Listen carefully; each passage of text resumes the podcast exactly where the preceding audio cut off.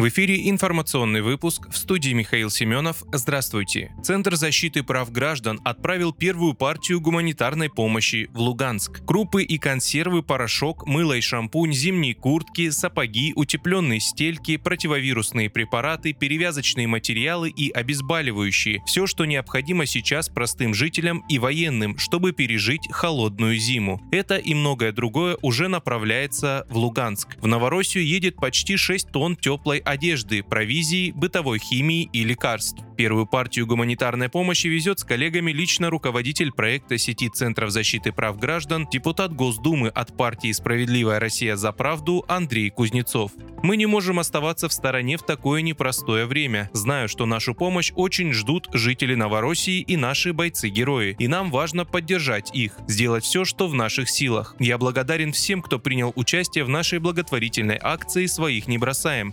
Участвовали и простые граждане, и предприниматели от Калининграда до Камчатки. Общими усилиями мы собрали почти 6 тонн одежды, продуктов, бытовой химии, лекарств и даже новогодних подарков для детей, прокомментировал Андрей Кузнецов.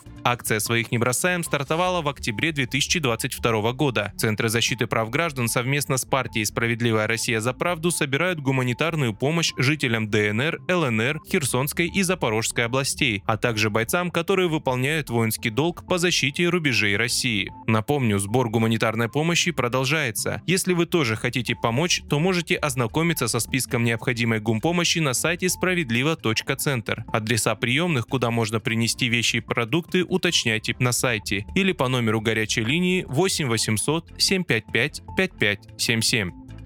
США изучают предложение поставлять Киеву боеприпасы для ударов по России. Компания Boeing предлагает поставлять высокоточные боеприпасы для наземных ракетных систем, которые позволят наносить удары в глубине территории России, передает агентство Рейтер со ссылкой на источники в отрасли. По словам собеседников агентства, речь идет о наземной бомбе малого диаметра. Как следует из документа, на который ссылается Рейтер, ракеты могут передать Украине уже будущей весной. Дальность действия составляет 94 мили или 150 150 километров. И это позволит Украине поражать военные цели, которые ранее были недосягаемы, говорится в статье. При этом сам боеприпас стоит около 40 тысяч долларов, что делает снаряд недорогим, а его основные компоненты легкодоступными. По сведению агентства, сейчас Пентагон изучает предложение Boeing на фоне сокращения военных запасов США и их союзников по мере затягивания конфликта и растущей потребности киевского режима в более сложном вооружении. Власти опровергли фейки украинских СМИ о планах России покинуть Энергодар. Запорожская атомная электростанция остается под контролем России, как и Энергодар, заявили в администрации города в телеграм-канале. Персонал АЭС переводят в новое юридическое лицо. Сотрудники подписали трудовые соглашения, получают новые зарплатные карты. Жители Энергодара и в том числе работники ЗС оформляют российские паспорта. В администрации подчеркнули, что вопреки фейкам украинских СМИ, Запорожская АЭС остается под контролем России без безопасность станции обеспечивается в полном объеме.